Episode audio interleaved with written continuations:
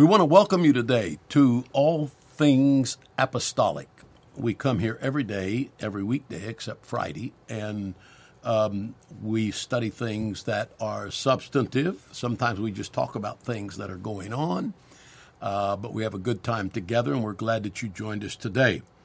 Um, now, usually I do what I'm going to do today. Yesterday, I usually do this on Monday, but uh, I just I just want to take a moment to talk about uh, revival. Uh, you always, I mean, in my opinion, you always need to be talking about the good things that are happening and reinforcing those and increasing faith that they're going to happen more, not less. So, um, uh, yesterday or, or, or, Sunday was a, a, great day, rather, of church. We had a good time uh, in the Holy Ghost pastor was gone. He was um, in Mexico working on a training center ranch that Reach Worldwide has purchased, and he and a team of people were down there, and um, they also went and preached in a halfway house where it looked like there was 30 or 40 men in that halfway house uh, in Mexico. I understand they don't have a chance, to, uh, they don't have an opportunity or choice to decide whether to stay in the halfway house when they come out of prison for drugs. They have to stay in it, so it's kind of like a captive audience. Uh, so things are breaking there.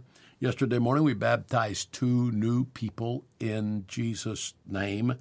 They had been married, they are, have been married 51 years. They are Jewish people, and somewhere both of them have received the baptism of the Holy Ghost and they now, through some series of Bible studies, have seen uh, that they need to be baptized in the name of Yeshua Adonai, in the name of Jesus Christ uh, or Jesus the Lord.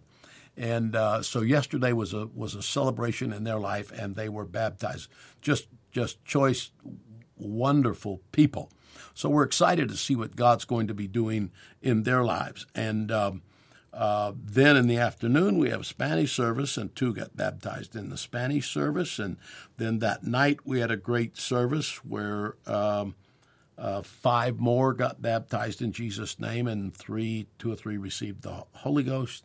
Um, uh, and then we had one of our men was in Sanger preaching, and uh, uh, Dr. C's, and a very small church there and one of those in that church received the Holy Ghost. So we're we're excited at God's move, and we're not satisfied with what we're seeing. We think we're going to see a whole lot more, but we are thankful. And I personally want to say how excited I am. The uh, a couple weeks ago now, two Sundays ago, uh, we were in service worshiping the Lord and God specifically healed a man who he could not see out of one of his eyes.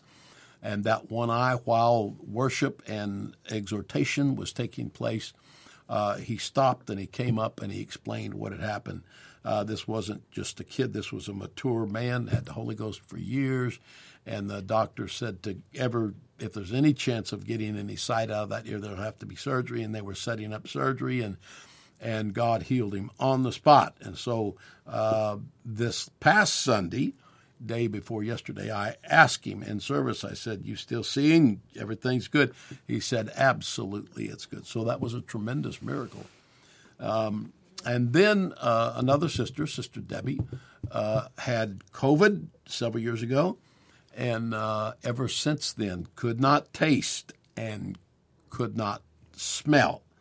And so taste and scent had flown. She had not had that since the time that she had COVID. And Monday morning she got up and she started to eat a little bit of breakfast and she was ecstatic. She said, I am tasting this food. I can actually taste this food. And uh, and then she was sniffing the coffee or whatever, and she said, I can smell this. So so God is still in the physical healing business. Those are two remarkable miracles that I'm just excited to be able to report.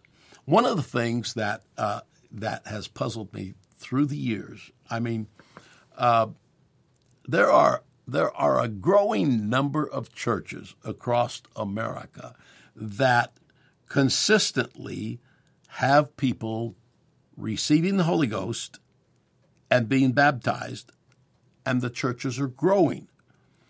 Most of these churches are churches that uh, have a strong sense of separation from the world, and uh, and where the preaching has fervor, and where the worship uh, is joyful and also has fervor.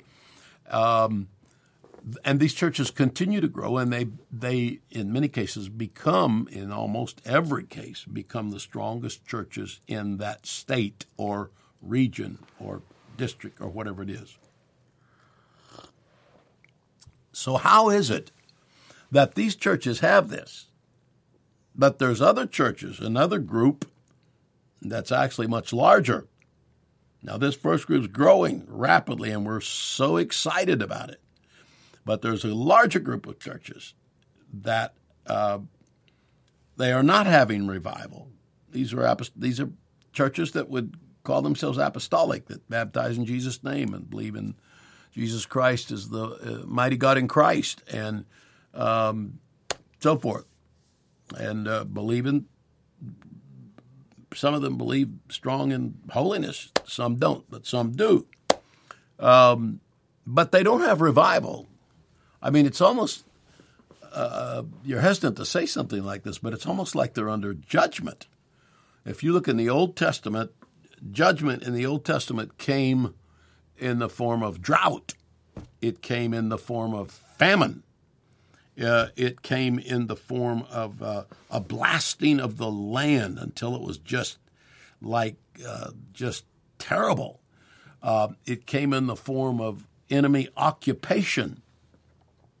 And when you look at these churches, it's heartbreaking. It is absolutely heartbreaking to see what is happening. Uh, in many of these churches, if you were to walk in and say, uh, "There's a way this can change," and you're capable, you're you're plenty capable as a leader to see this change take place. Um, immediately, you meet resistance. I, I've never figured out how you could look at your church if it's just dead or dying, and and then have the opportunity of revelation to see how to have just ongoing revival and kick it out the door. I, I don't I, I don't get this, but it is true in many places. There are people that are resistant. They they are radically resistant. They're terrified that they're going to have to maybe learn something. And so they don't. They don't learn. They keep going down the road that they're going on. And some of you know what I'm talking about. And some of you may be part of those that I'm talking about. Well, it's time today to change and to say, okay, talk to me. How can I get in the vein of the Holy Ghost that there is a constant stream, a streaming move of the Spirit that is working its way through our congregation every single service? How can I get there? And then, secondly, how can I sustain that? And how can I maintain that?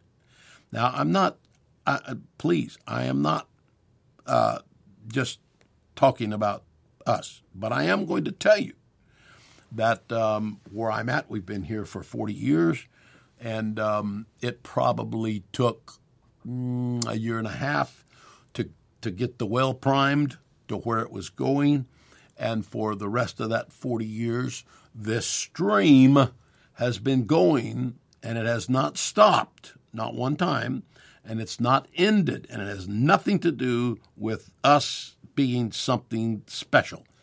It has to do with revelation about some things and and how to get in the stream of the Holy Ghost and and God's moving and and uh, what brings people to a church. For example, our main thing we do outreach, but our main thing is not outreach. Our main thing is in draw. The opposite. Outreach is going out in draw is it's like a magnet. It's drawing people in. How do you get that in draw working where people want to come and they want to experience and see what is going on? All of that can be learned. Now, I mean, I don't know if you can learn without the Holy Ghost, but you, if you've got the Holy Ghost, that can be learned. And a church can be transformed, and it doesn't take forever to do it. Now, I have seen churches where it took a little longer to get it going, but it's going. I'm thinking of one right now. I'm just overjoyed. It's finally, it's clicking. It's happening. People getting the Holy Ghost. Since the first of the year, they've had a uh, more probably get the Holy Ghost than they have in, in, in years, maybe ever. I don't know. And and so and so God's doing this. So uh, if you're a young pastor today, or if you're an old pastor today, or if you're in between, and and you're willing, you say, I I need to know. I I'm not I'm not willing to continue to pastor like I'm pastoring today. You have to kind of come to that. I'm not going to live this way anymore. I don't have spiritual dominion in this city, but but I'm not going to live without it anymore. I'm going to have it. You, you have to kind of come to that place. And then in, in prayer, you have to say, God, I, I don't want to live that way anymore. When you when you start praying and when you start believing and when you start refusing to take no for an answer when it comes to revival, then you begin to move into an area where things are going to start happening. And then there's ways that that we get people to come to the house of God. And and uh, of course, everyone is chattering the gospel. There, there's, I think, there's two words for preach the gospel in the book of Acts. One is preach in a more formal sense, like the apostles did, and Stephen and others. But another one means gossiping the gospel. So when it's going in that church, people are outside gossiping about it. They're gossiping to their friends. They're gossiping to people about them, and and those people then they want to know about it. So I'm just I'm I'm just saying there is there is absolutely no reason for an apostolic church not to have apostolic revival. And and quit f- saying, well, it's because they had a silver spoon in their mouth. That's how they why they know how to do it. Or or it's or quit thinking of reasons to marginalize the people that are having revival. Don't get in the crowd that just anytime somebody starts having revival, they start criticizing. They find some reason. Well, they must be compromising. They must be doing this. They must be doing that. That's not true. Amen. That's that that that is that Greek word. What's that Greek word? Baloney. That's baloney. That's not true. People are really having revival.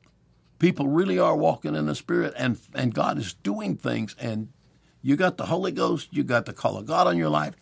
There's no reason that this shouldn't be happening in in your church too. And if you're a saint of God that's listening, you need to pray. Pray for your church. Pray for your city. Pray for your pastor.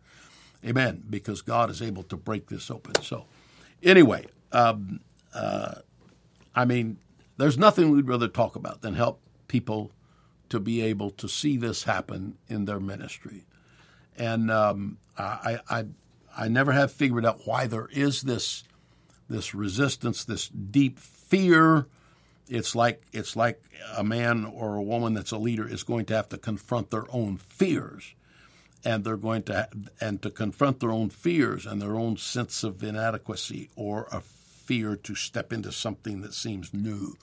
Um, you've got to overcome that.